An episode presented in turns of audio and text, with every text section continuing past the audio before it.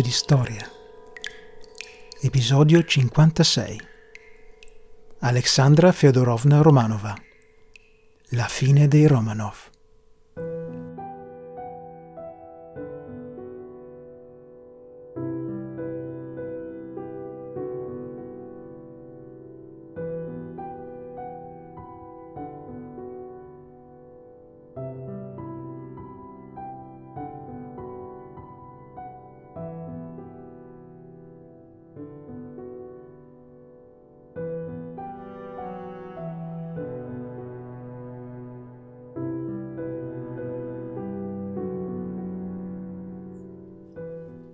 Salve e bentornati in una nuova puntata di Gocce di Storia, il podcast amatoriale di storia. In questa puntata finiremo di trattare il regno di Alexandra Romanova e di suo marito eh, Nicola II di Russia, Nicola Romanov.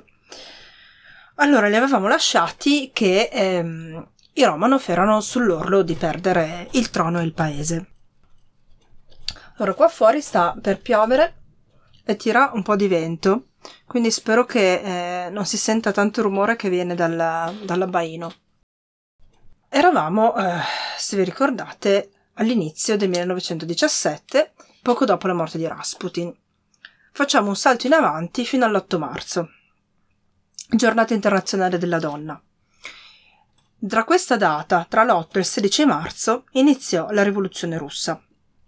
Nessuno sapeva che quella sarebbe stata la rivoluzione. Cominciò con qualche disordine, la folla che si assembrava per strada e davanti ai negozi perché le forniture delle merci erano bloccate, quindi nella capitale non arrivava cibo, scioperi, in, quel, in quei giorni erano in sciopero 28.000 lavoratori delle acciaierie Putilov e erano per le strade anche dei simpatizzanti del movimento socialista, dei militanti, e tutta questa gente cominciò a unirsi. La reazione ovviamente fu di mandare l'esercito. Non tutte però le truppe dell'esercito risposero allo stesso modo. Se alcuni reagirono nel modo in cui ci si aspettava che facessero, quindi cercarono di disperdere le folle, altri invece si mescolarono alla folla. Quindi l'esercito dello zar cominciò a perdere pezzi, perché parecchi reggimenti cominciarono a stare dalla parte del popolo russo. E in tutto questo Mikhail Rozianko, che ricordiamolo era il capo della Duma, continuava a scrivere a Nicola per dirgli di fare qualcosa. Nicola in quel momento non era a, a San Pietroburgo, ma era in una città che attualmente è in, in Bielorussia, scusate la devo traslitterare dal russo, che si chiama Magiliev, e, che appunto adesso è in Bielorussia, e eh, mentre era lì continuava a, a scrivergli dicendogli che bisognava fare qualcosa. Bisognava che lui da lontano desse il permesso alla Duma di avere dei poteri effettivi che trascendessero l'autorità di Nicola, perché in quel momento lui non era lì. E perché c'era bisogno di fare qualcosa. Ogni giorno c'erano dei disordini e ogni giorno c'erano disordini più grandi e ogni giorno l'esercito perdeva sempre più pezzetti. Nicola ovviamente rispose picche e ebbe a dire che erano tutte sciocchezze e che ci avrebbe pensato una volta eh, ritornato a San Pietroburgo. Ovviamente questa non era la risposta giusta e il 16 di marzo del 1917 mh, mm, le cose andarono completamente fuori controllo perché nella, nelle grandi cospirazioni che c'erano in ballo in quel periodo ci entrò a piedi pari il Granduca Kirill che eh, sostenne e lo disse a voce alta che bisognava deporre lo zar perché Alexandra era una pedina dei tedeschi. Ricordiamoci che era ancora in corso la prima guerra mondiale perché ehm, la pace di Brest-Litov era ancora di là da venire e ehm, la Russia era impegnata contro la Germania e tutti avevano il terrore che in realtà Alexandra fosse un, una spia tedesca, no? che in realtà lei parteggiasse per i suoi parenti tedeschi. E questa fu la fine, l'inizio della fine, diciamo, perché una volta che ehm, si disse a voce proprio davanti a tutti, oh, qua c'è da, per porre fine a questa, a questo regno scellerato, cioè da tirare via la zarina perché è venduta ai tedeschi e quindi anche Nicola, perché succube della moglie, il destino della corona Romanov, almeno quella che poggiava sulla testa di Nicola, era segnato. Questo accadde tra il 16 e il 17 di marzo del 1917. Mentre accadeva tutto questo, Nicola cercava di tornare a casa e eh, mentre si trovava alla stazione di Pskov il 15 di marzo del 1917 fu informato che la situazione era grave. Era così grave che bisognava prendere una decisione drastica. Rozianco gli disse che non era più possibile, secondo lui, che Nicola continuasse a regnare ed egli, dopo averci pensato, a dire il vero non troppo lungamente, firmò un, uh, un atto di abdicazione in favore del figlio Alexiei. Quella stessa sera eh, ci ripensò e firmò un altro atto di abdicazione il cui beneficiario era invece il suo fratello minore, il Granduca Mikhail. Quando Alex- Alexandra lo seppe, pianse amaramente e pianse anche Nicola e piansero tutti quanti, anche perché il nuovo governo provvisorio, dato che l'abdicazione di Mikhail, a favore di Mikhail ebbe vita brevissima, tipo un giorno, perché il 16 di marzo era chiaro che nessuno voleva più un Romanov alla guida del paese. Il, tra- il, il documento di abdicazione era carta straccia e il potere andò in mano a un governo provvisorio, quindi al Soviet. Allora non c'erano ancora i bolscevichi in mezzo, stanno, stanno arrivando, ma mm, ancora non c'erano. I membri del nuovo governo provvisorio erano per lo più menscevichi, e, mm, che poi divennero un po', eh, la loro bandiera fu un po' la rivoluzione permanente, socialisti rivoluzionari e pochi altri. A capo del nuovo governo c'era Alexandr Kerensky, che non era personalmente ostile ai Romanov, anzi, sapeva che avevano fatto un lavoro pessimo, ma non li voleva certo vedere morti. Non appena il potere andò nelle mani dei soviet, e quindi del governo provvisorio, i, i cui membri peraltro non erano tutti della stessa pasta di Kerensky, i Romanov vennero messi sotto processo il processo era peraltro tradimento. Tutti vennero messi sotto processo, eh, soprattutto lo, la zarina e lo zar. Vennero confinati in ale opposte del palazzo d'inverno, Karsko e Selo, e Kerensky in persona andò a ispezionare ogni singolo anfratto del, del palazzo, insieme ovviamente a uno stuolo di altri uomini. Non trovarono prove che ehm, la zarina e lo zar avessero compiuto atti di tradimento. Non, non c'erano evidenze che avessero favorito la Germania a scapito della Russia. Tuttavia bisognava ora capire che cosa fare con questa famiglia, perché il movimento dei bianchi, che erano quelli che sostenevano lo zar, non era ancora formato perché tutto sommato era accaduto tutto in un, in un pugno di giorni, ma mh, mm, il governo provvisorio sapeva benissimo che prima o poi si sarebbe fatto avanti un gruppo di gente che ai Romanov erano fedeli. Lo avevano già visto.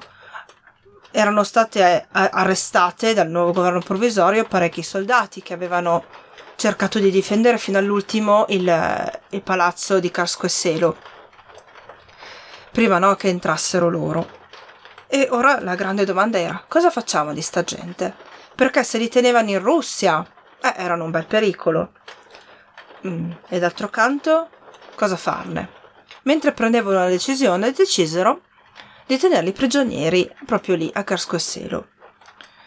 Una prigionia che non fu estremamente piacevole.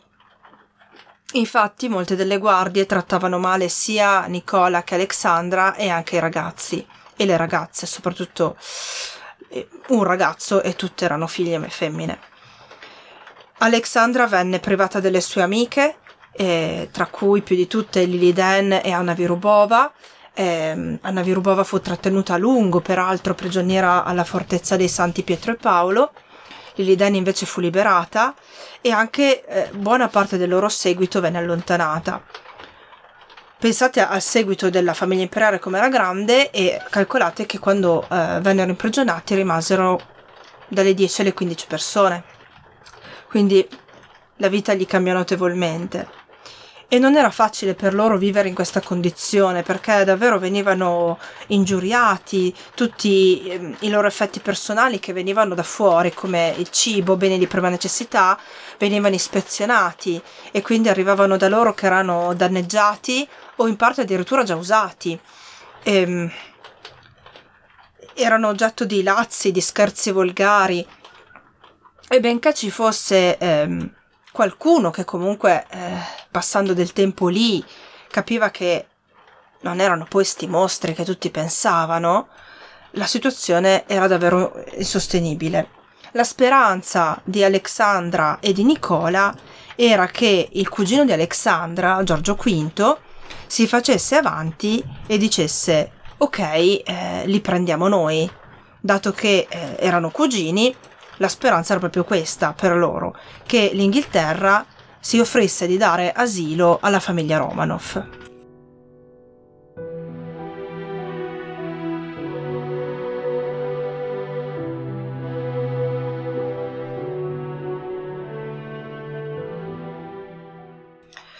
Ora, i Romanov e la famiglia reale inglese, insieme a quella di Alexandra, erano tutti felicemente imparentati fra di loro.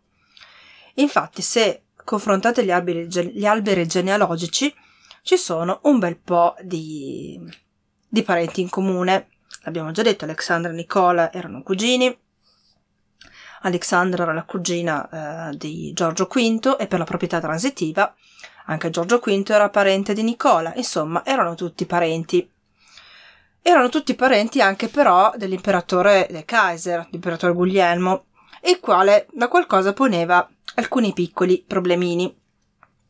Infatti, durante la prima guerra mondiale anche l'Inghilterra aveva avuto la sua bella dose di casini con tutte queste parentele tedesche. Giorgio V era stato fatto oggetto di gravi maldicenze, anche lui, di lui dicevano che fosse in realtà eh, prono ai prussiani, ai tedeschi, che eh, la sua parentela con il Kaiser sicuramente ne influenzava le decisioni, la corte era piena di tedeschi e eh, anche perché, per, insomma, parliamoci chiaro, e il marito della regina Vittoria, Alberto, era tedesco, era sassonio di Coburgo-Gotha, più tedesco di così, se more.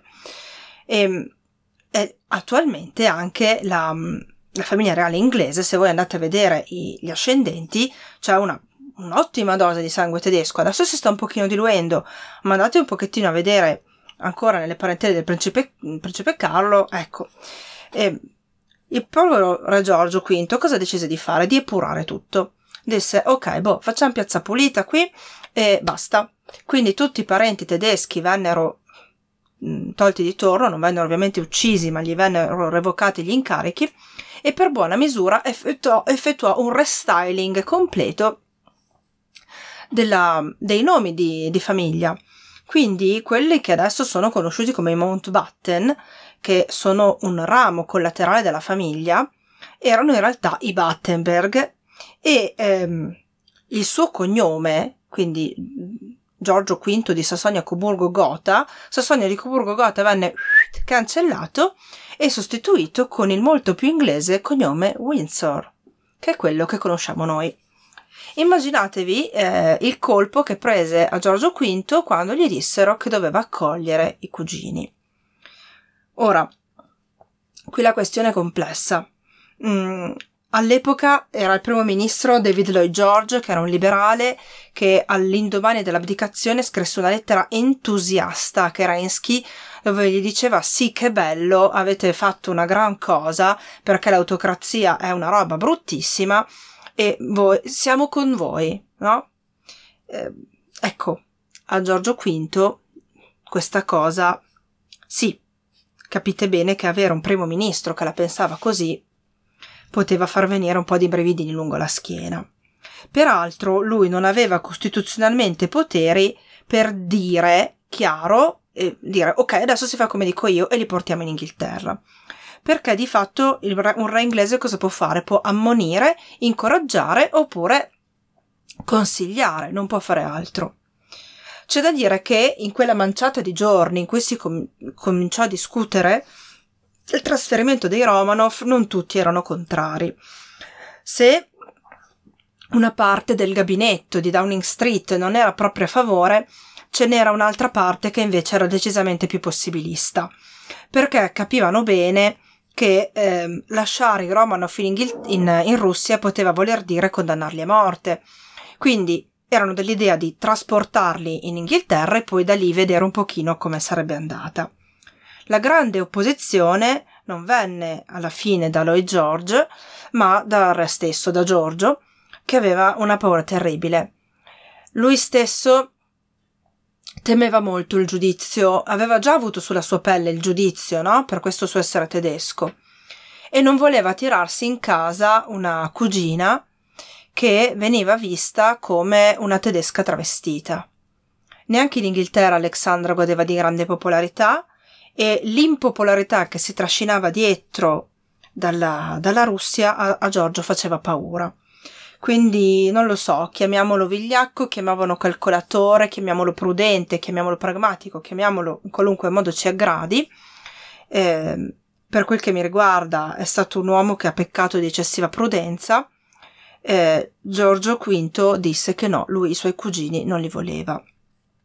C'è da dire che pochi anni dopo, quando ehm, i suoi altri suoi parenti, eh, fra cui eh, Andrea di Grecia, che aveva che era diventato sovrano di Grecia, si trovò in mezzo alla rivoluzione, mandò immediatamente qualcuno a prenderli e fra le persone salvate c'era anche Filippo di Edimburgo che eh, ha regnato fino all'anno scorso come principe consorte quando poi è venuto a mancare.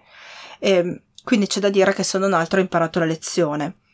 Però questi reali, la, la, famiglia reale di Grecia, che poi erano tedeschi ovviamente, non si trascinavano dietro tutti quei problemi che invece si portavano dietro i Romanov. Questo è, è lampante.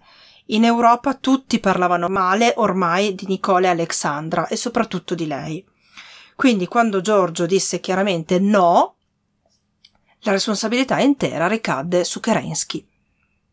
E Kerensky dal canto suo cominciava già ad avere dei bei problemini perché in aprile, sempre 1917, ritornò in patria eh, Vladimir Ilyich Ulyanov, meglio noto come Lenin, che era un esponente del movimento bolscevico. I bolscevichi, come vi ho detto, fino adesso avevano contato molto poco, ma adesso irrompono nella storia come un tornado. Già da un po' di tempo, cioè fin da subito praticamente, era emerso che mh, il governo provvisorio aveva in sé due anime molto distinte. Raccoglieva gli operai, i contadini, quindi la parte più proletaria della società, ma anche persone come piccoli e piccolissimi proprietari terrieri che erano comunque assolutamente non interessati a cedere la propria proprietà privata e certamente non interessati a una rivoluzione di tipo comunista. Ecco, erano socialisti, se così vogliamo, pertanto per trovare un'etichetta, ecco. Quindi c'era già un po' di frizione all'interno, soprattutto perché contadini e operai della guerra ne avevano mh, pieno le scatole, avevano sopra i capelli, perché li impoveriva in maniera eccessiva, facevano la fame e quindi desideravano che la guerra finisse, che Kerensky non aveva nessuna intenzione di tirare indietro la Russia dal conflitto. Quando Lenin arrivò a, in, ritornò in patria in aprile, il suo successo politico cominciò subito a, a crescere. Vi furono alcune schermaglie, come per esempio in luglio, quando ci fu un primo tentativo di, di arrivare al governo da parte di Lenin e di Trotsky. Lev Trotsky era uno, è stato un grandissimo statista, a mio modestissimo parere, ma il vero colpo di mano arrivò durante il mese di ottobre. Come ho detto, la, la popolarità dei bolscevichi stava aumentando. C'erano stati scontri di piazza, scioperi, e um, Lenin aveva fatto parecchi comizi e raccoglieva sempre più persone intorno a sé. Il 24 di ottobre, quando uh, si stavano per riunire tutti a San Pietroburgo per decidere il da farsi, quelle che vengono chiamate le Guardie Rosse, quindi un movimento militare assai vicino ai leninisti, quindi dei leninisti di fatto, eh, presero il, um, pres- riuscirono a prendere il controllo di tutti i, i palazzi chiave della città, no? di San Pietroburgo, mettendo il governo provvisorio di fatto in uno stato di paralisi. Lenin quindi il giorno dopo riuscì a convocare il governo provvisorio e con un voto a maggioranza schiacciante eh, si insediò, o meglio, fu chiaro che si sarebbe insediato presto perché i bolscevichi erano, eh, costituivano la maggior parte dei votanti. Qualche giorno dopo, ai primi del, del, mese di novembre del 17, Lenin sostituì Kerensky alla guida del, del Soviet. Era chiaro che adesso il problema per Romanov cambiava. Io credo che Kerensky non sarebbe mai arrivato a ucciderli. E infatti stava studiando con loro una soluzione te- per il lungo termine. Lì ehm, Alexandra chiese che potessero andare a vivere a Livadia, giù nel, nel Mar Nero, e eh, gli venne negata questa possibilità e vennero invece spediti a Tobolsk che è una cittadina a 2800 km da San Pietroburgo, tanto per dare un'idea, credo siano 2800 o, o giù di lì, sì. E um, era una città nel mezzo degli Urali, non lontanissima da Yekaterinburg, peraltro, e fu, contro- fu trovato un po' questo, questo compromesso.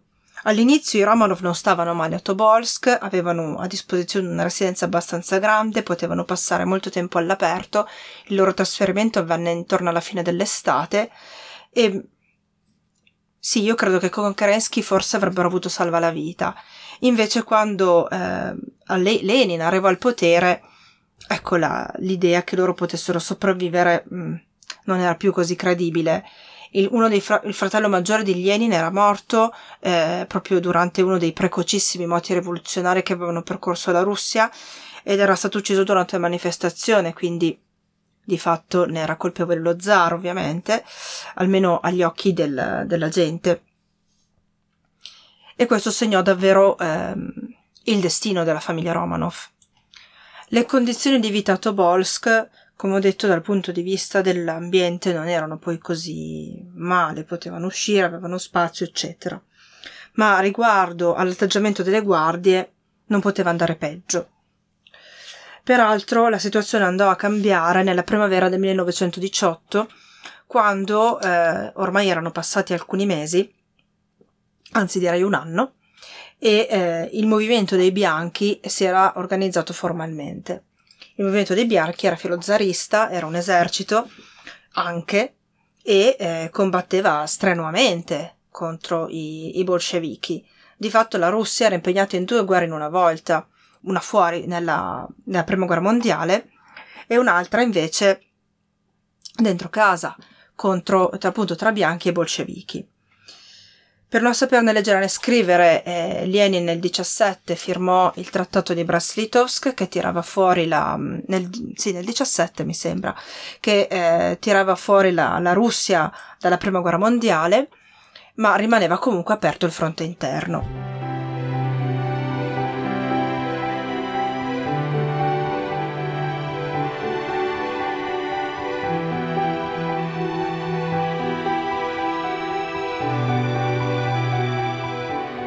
Il fronte interno per Lenin era molto pericoloso.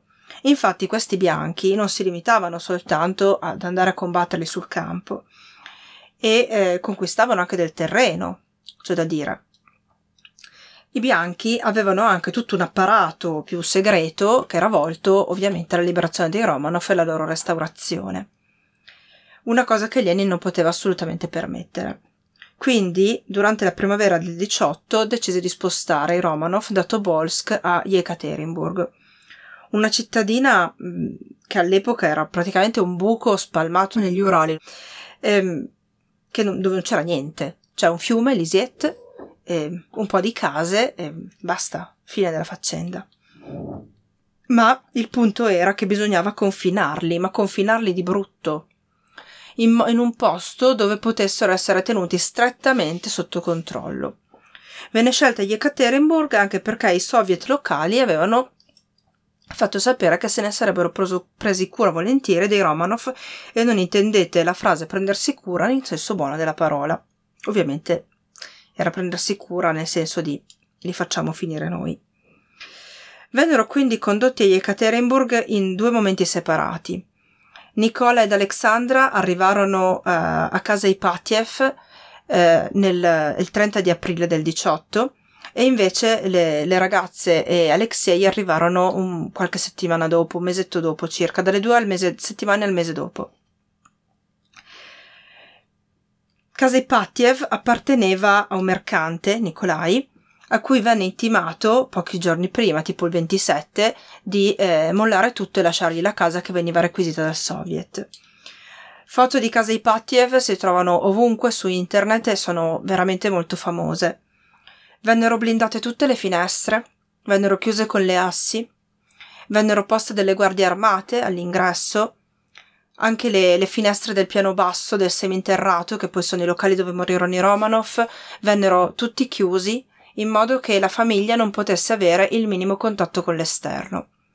Questo perché giravano delle lettere, vere o, fa- o finte, ancora non lo sappiamo, adesso ne parliamo un momento. Delle lettere in- non firmate dove si tracciavano dei piani per eh, salvare i Romanov. Allora, le teorie qua sono due. Una dice che effettivamente c'era nella zona eh, se non qualche simpatizzante dei bianchi, qualcuno che comunque simpatizzava con i Romanov e che desiderava fare qualcosa per trarli in salvo. Peraltro, alla notizia che i cugini erano stati portati a Yekaterinburg, eh, a Giorgio V d'Inghilterra mh, mm, venne un colpo, eh, perché già aveva paura quando era stato andato al potere Lenin. Poi quando seppe che i cugini erano blindati lì dentro senza alcuna possibilità di mettersi in contatto con l'esterno, si spaventò da morire e decise che, boh, bisognava fare qualcosa, disse, ok, facciamo qualcosa, andiamo a prenderli. Purtroppo, a, a causa delle interferenze di alcuni membri del governo, questo progetto abortì e come vi ho detto poi nel 22 eh, Giorgio si comportò in maniera del tutto diversa.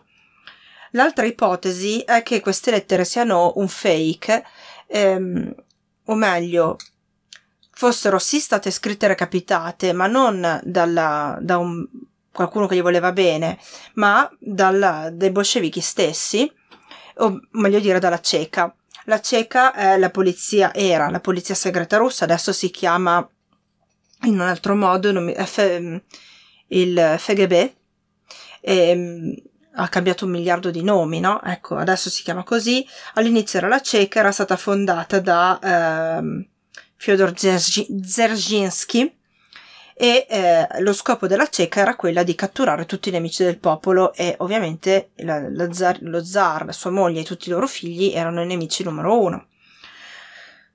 E questo, in questo senso potevano essere un fake, ancora non lo sappiamo, immagino che non lo sapremo mai. Il punto è che queste lettere furono la pietra tombale per i Romanov, furono proprio l'ultima pietra che serviva per costruirgli la tomba. Peraltro le cose a casa Ipatiev andavano molto male. Il loro seguito si era assottigliato ulteriormente e a parte un paio di domestici erano rimasti, oltre a Nicola, Alexandra e le loro figlie, soltanto Evgeny Botkin, che era il medico, Anna Demidova, che era una delle dame di compagnia, Ivan Karinotov, che era il cuoco, a cui peraltro eh, io ed Erika Casali ci siamo ispirate per uno dei personaggi della Radice del Fiordaliso, e Alexei Trupp, che era invece il cocchiere. Di tutto il loro seguito questi erano rimasti e un paio di domestici, di servitori per così dire, ecco. Le condizioni di vita a casa Ipatiev erano allucinanti. Il mangiare, quando gli arrivava, gli arrivava dal soviet locale e prima passava dai piatti dei bolscevichi, delle loro guardie. Quindi, quando gli arrivavano, gli arrivavano gli avanzi e gli arrivavano freddi. Karinotov aveva davvero pochissime cose con cui eh, potersi arrabattare e di fatto non poteva fare altro che scaldare gli avanzi. Aveva chiesto della farina in modo da poter fare il pane insieme alle granduchesse che era una cosa che a loro piaceva molto, in modo da tenerle eh, un pochettino occupate. il bagno, per usarlo, dovevano passare per un corridoio che dava sugli alloggi delle guardie e questo dava alle guardie tutta un, una prospettiva di scherzi e lazzi che potete solo immaginarvi. Eh, il bagno veniva sporcato costantemente in modo che la zarina e le granduchesse lo usassero con sommo ribrezzo. Venivano fatti dei disegni pornografici della zarina di Rasputin e venivano lasciati sui muri. Eh, continuavano a disturbarli per ogni motivo, quindi ogni, ogni cosa era buona per, per dargli fastidio, per dargli noia, per impedirgli di fare anche le cose più elementari. Molto spesso venivano derubati dei loro beni, di quel poco che si erano portati dietro, e quando eh, un marinaio, il marinaio di Alexei, che lo aiutava a spostarsi, e un altro servitore lo fecero presente al soviet, la risposta fu di prenderli e giustiziarli. Ovviamente così non si poteva andare avanti. Ehm, con queste lettere che gironzolavano, i bianchi che eh, prendevano terreno, perché in quel periodo l'offensiva dei bianchi andava veramente forte, si decise che i Romanov dovessero essere assassinati e il complotto per assassinarli eh, non si mosse da solo, ovviamente, perché in un breve periodo di tempo furono uccisi parecchi membri della famiglia Romanov e anche molti membri del loro seguito. Come ho detto, una buona parte della decisione fu dovuta anche al fatto che i bianchi stavano conquistando terreno. E quando dico che stavano conquistando terreno intendo anche che si stavano avvicinando. Infatti nell'estate del 1918 arrivarono a Omsk, che è a soltanto 950 km da Yekaterinburg, Ora capisco che per noi italiani possa sembrare una distanza allucinante perché è tipo da Osta a Taranto, però per i russi eh, le distanze sono diverse. I bianchi avevano fatto molto più di 900 km per arrivare lì e il terrore era davvero che li liberassero. Ora io non, non so se una restaurazione avrebbe retto, io non credo, a dire la verità. Ehm, sicuramente ehm, sarebbero stati per lungo tempo il faro attorno a cui tutti i nostalgici avrebbero potuto raccogliersi. Non credo che sarebbe stata la fine del regime bolscevico, ma mh, mm, era un'incognita che ovviamente una, un governo appena nato non poteva di certo permettersi. Insomma, questo, eh, come dicevo prima, fu davvero la, la goccia che fece traboccare il vaso circa la loro sopravvivenza. A capo del soviet locale di Yekaterinburg c'era Yakov Jurovsky, era un ebreo il cui vero nome era Yankel, che era nato sul finire del, insomma, un po' prima della, della fine dell'Ottocento, intorno al 1870 o giù di lì. Era di estrazione molto povera, aveva fatto l'orologiaio, probabilmente come suo padre, aveva aderito eh, fin da giovane alla causa, fin dagli inizi alla causa, alla causa bolscevica, era un uomo di cui eh, Lenin si fidava moltissimo e ehm, la questione su chi diede l'ordine è da sempre molto dibattuta. Intanto non è che nacque così dal nulla. Alla fine di giugno mh, mm, Lenin decise di fare un test prese un pochino di membri del seguito della, della zari, del, dello zar della zarina e li fece uccidere e nessuno si disse niente. Dopodiché pigliò il fratello del, dello zar, il granduca Mikhail, e lo fece uccidere insieme al suo segretario, che era un uomo britannico. Dopodiché eh, lo, lo, bruciarono e sparsero la notizia e nessuno disse niente. Terzo livello del test. Fece spargere la voce che lo zar e la zarina erano morti, erano stati uccisi. Ah, di nuovo, nessuno disse niente.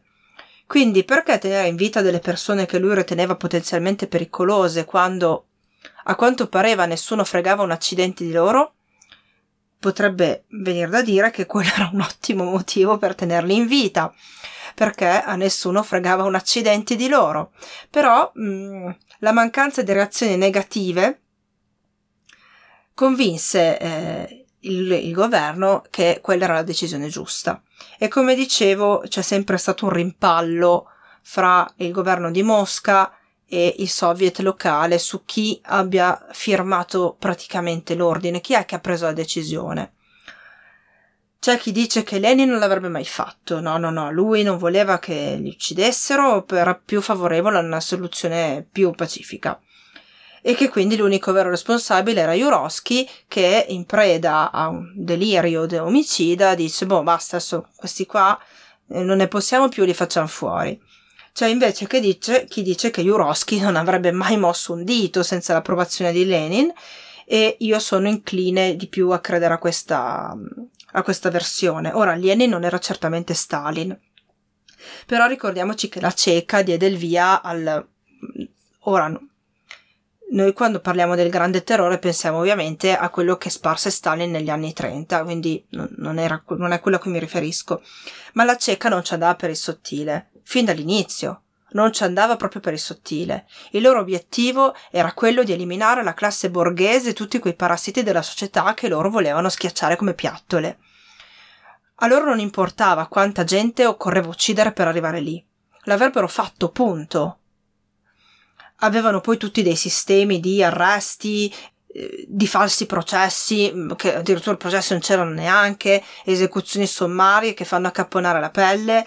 Ehm, se avete voglia, leggetevi Arcipelago Gulag di Solzhenitsyn, ehm, è molto bello. In giro ci sono un sacco di articoli su Dzerzhinsky e sui loro metodi, eccetera. Ehm, quello che intendo è che per un uomo, intanto, non credo proprio che la cieca si sarebbe mai sputata ma- sulle mani per ammazzare Romanov e Zer- dire Zerzhinsky e dire Lenin è praticamente dire la stessa cosa, perché Zerzhinsky era il braccio destro di Lenin.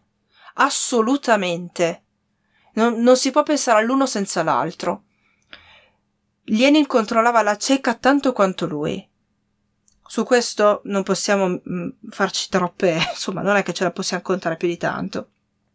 È ovvio che era Zerzhinsky a prendere le decisioni, ma come ho detto erano praticamente, dal punto di vista politico, erano una persona sola e una delle pochissime persone che poteva dare contro Lenin era lui.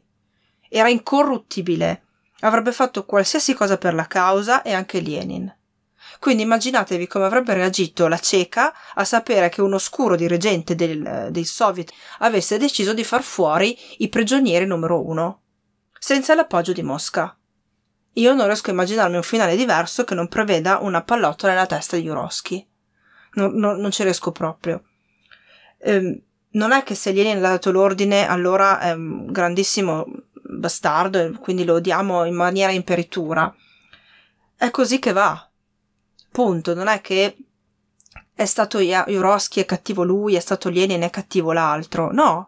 Eh, quello era il tempo, quelli erano gli eventi, quelle erano le condizioni.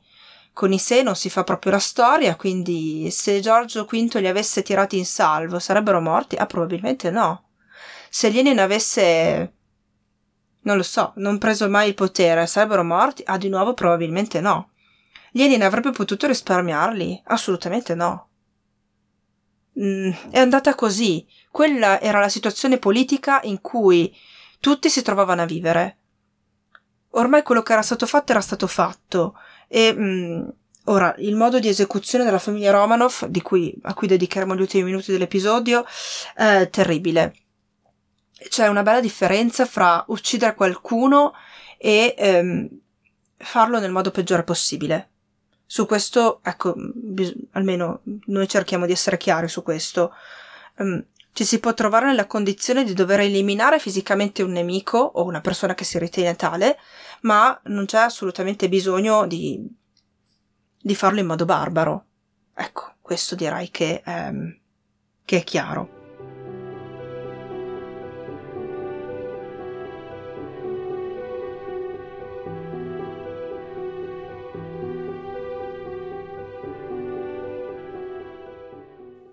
I Romanov morirono la sera, la notte, fra il 16 e il 17 di luglio del 1918. Anzi, morirono la sera del, 16 di luglio. Perché alle dieci e mezza, poco dopo che erano andati a dormire, nella casa risuonarono degli spari e venne a loro intimato di scendere, di vestirsi, tutti quanti, quindi anche non solo lo zar, la zarina, le ragazze e Alexei, ma anche a Anna Demidova, a eh, Trupp, eh, Ivan Karinotov e a Evgeny Botkin. Vennero tutti fatti scendere nel, nel seminterrato. Come ho detto, la famiglia reale andò a coricarsi intorno alle dieci e mezza. Poco dopo, quindi un paio d'ore dopo, eh, per cui siamo già al 17, sì scusate, siamo già al 17 di, di luglio, vennero convocati nel seminterrato eh, perché appunto se questi spari la situazione non è sicura, dovete venire giù.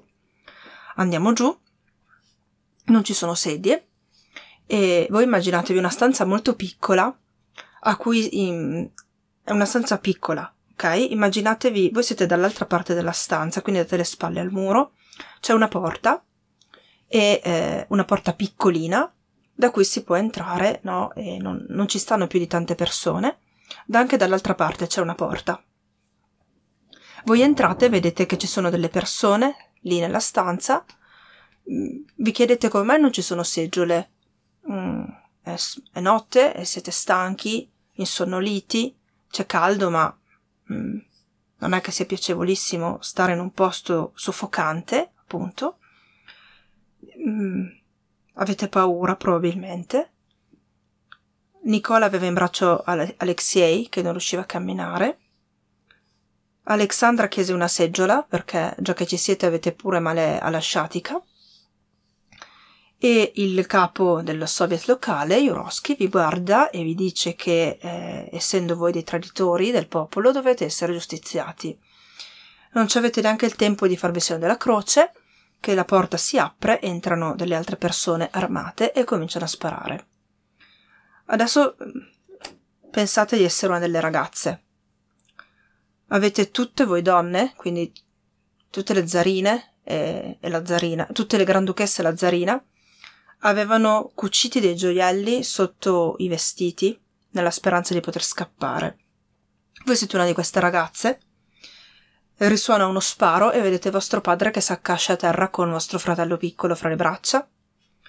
Subito dopo vedete vostra madre cadere all'indietro colpita alla testa. Dopodiché comincia una gragnuola di proiettili che fa invidia e voi vi ritrovate colpita di qua e di là, quindi proiettili che vi colpiscano, rimbalzano, voci che urlano, la luce che, non, che a un certo punto si spegne, non c'è più. E, ehm, e continuano a sparare, sparare, sparare, sparare, sparare. E sparano, sparano, sparano, perché eh, voi che avete i corpetti con sotto i gioielli non morite mica. Eh, sì, venite feriti, anche di brutto, ma morti no, mica così facile.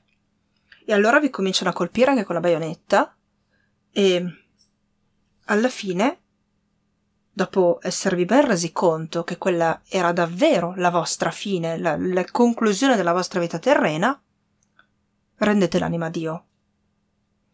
Questa è stata la fine dei Romanov. Sono morti tutti, compresi i membri del seguito. Subito dopo la, l'eccidio, l'assassinio, Jurowski ordinò di caricare tutti i corpi e di trasportarli in una vecchia miniera non lontano dalla mm, come si dice, eh, dalla casa, non lontano da, da casa Ipatiev, era una miniera che si, che si, trovava in un posto chiamato Ganina Yama e vennero eh, sepolti tutti lì. Poi il giorno dopo Jurovsky ci ripensò e decise di portarli alla foresta di Kopiatki,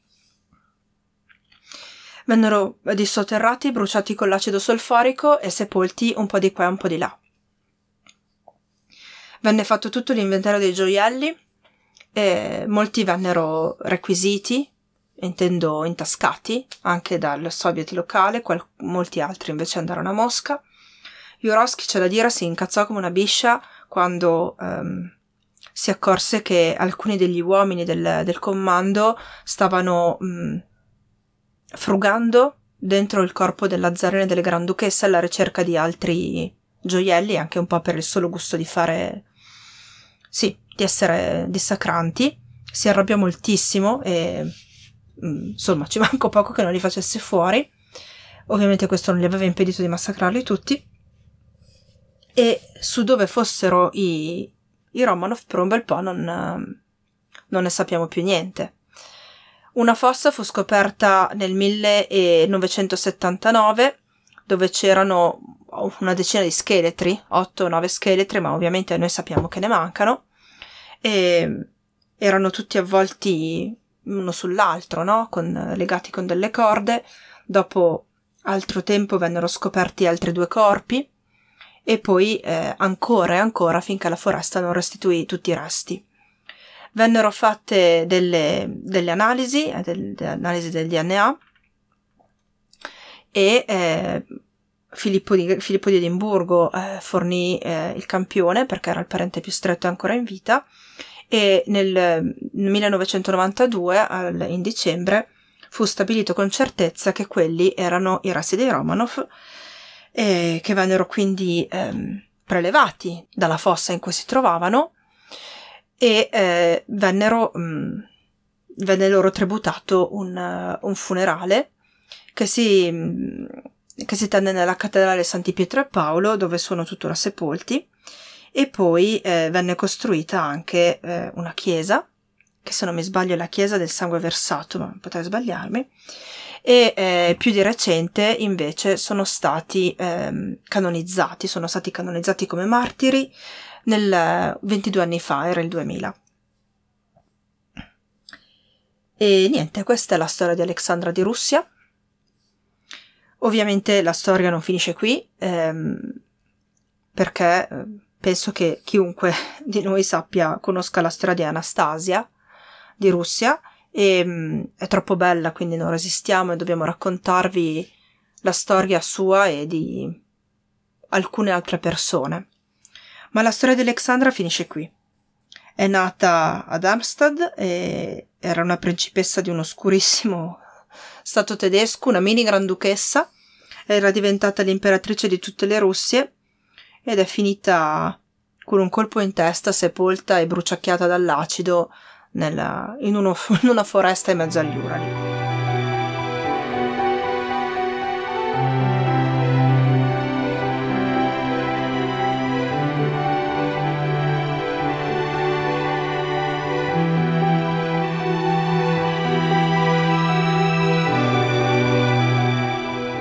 Il giudizio su Alexandra può essere molto severo mh, mm, o può anche essere mm, scusante Mm, credo che nessuno dei due sia onesto. Alexandra fece sicuramente un numero infinito di, di leggerezze a livello politico, ebbe delle ingerenze che non doveva assolutamente permettersi, permise alla propria emotività di avere la meglio sulla ragione di Stato, sulla razionalità, e tutto questo portò a delle conseguenze assai nefaste. Non dimentichiamoci che Alexandra non era da sola, era sposata, quindi tutte queste decisioni vennero poi in un qualche modo prese e condivise. Non dimentichiamoci neanche che vissero in un periodo storico in cui è difficile prevedere una fine diversa. Eh, l'autocrazia era giunta al limite, al termine, intendo, della propria esistenza, non era più possibile in un paese del, del XX secolo continuare ad avere un autocrate, Mm, poi lasciamo perdere cosa è diventata la Russia, lasciamo perdere la Russia e gli autocrati, altrimenti apriamo un capitolo politico che non chiudiamo mai più. Ehm, comunque l'autocrazia, così come la conoscevano, è evidente che fosse giunta al termine. L- L'Europa era stata percorsa in lungo e in largo da moti rivoluzionari da, già dalla metà dell'Ottocento, anzi fino dall'inizio dell'Ottocento non poteva certamente continuare così. La rivoluzione francese, insomma, mm, non poteva davvero essere pensabile che in pieno Novecento ci fosse ancora una, un'autocrazia di tal fatta. Quindi non so, forse è stato anche il periodo storico in cui si sono trovati a vivere che ci ha messo del suo. Noi speriamo di avervi regalato un buon racconto, e, un racconto che finisce molto male, eh, però questo è. Bene, noi vi ringraziamo di essere stati con noi e di seguire il nostro podcast. Andate sul nostro sito www.gocciolistoria.it, lì troverete i link alle fonti, le fotografie e tutto quanto. Sempre sul sito trovate il form per scriverci, fatelo che a noi fa sempre piacere e ci trovate anche sulla pagina Facebook. Grazie e risentirci alla prossima.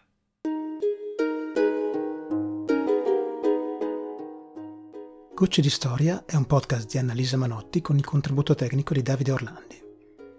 Su www.gocciodistoria.it potete sempre trovare le fonti bibliografiche, i riferimenti delle musiche utilizzate negli episodi e qualche volta delle correzioni scoperte dopo la pubblicazione dell'audio. Non troverete dei pulsanti per effettuare donazioni con PayPal o Patreon, perché il nostro è un hobby, un divertimento e non vogliamo che diventi un lavoro.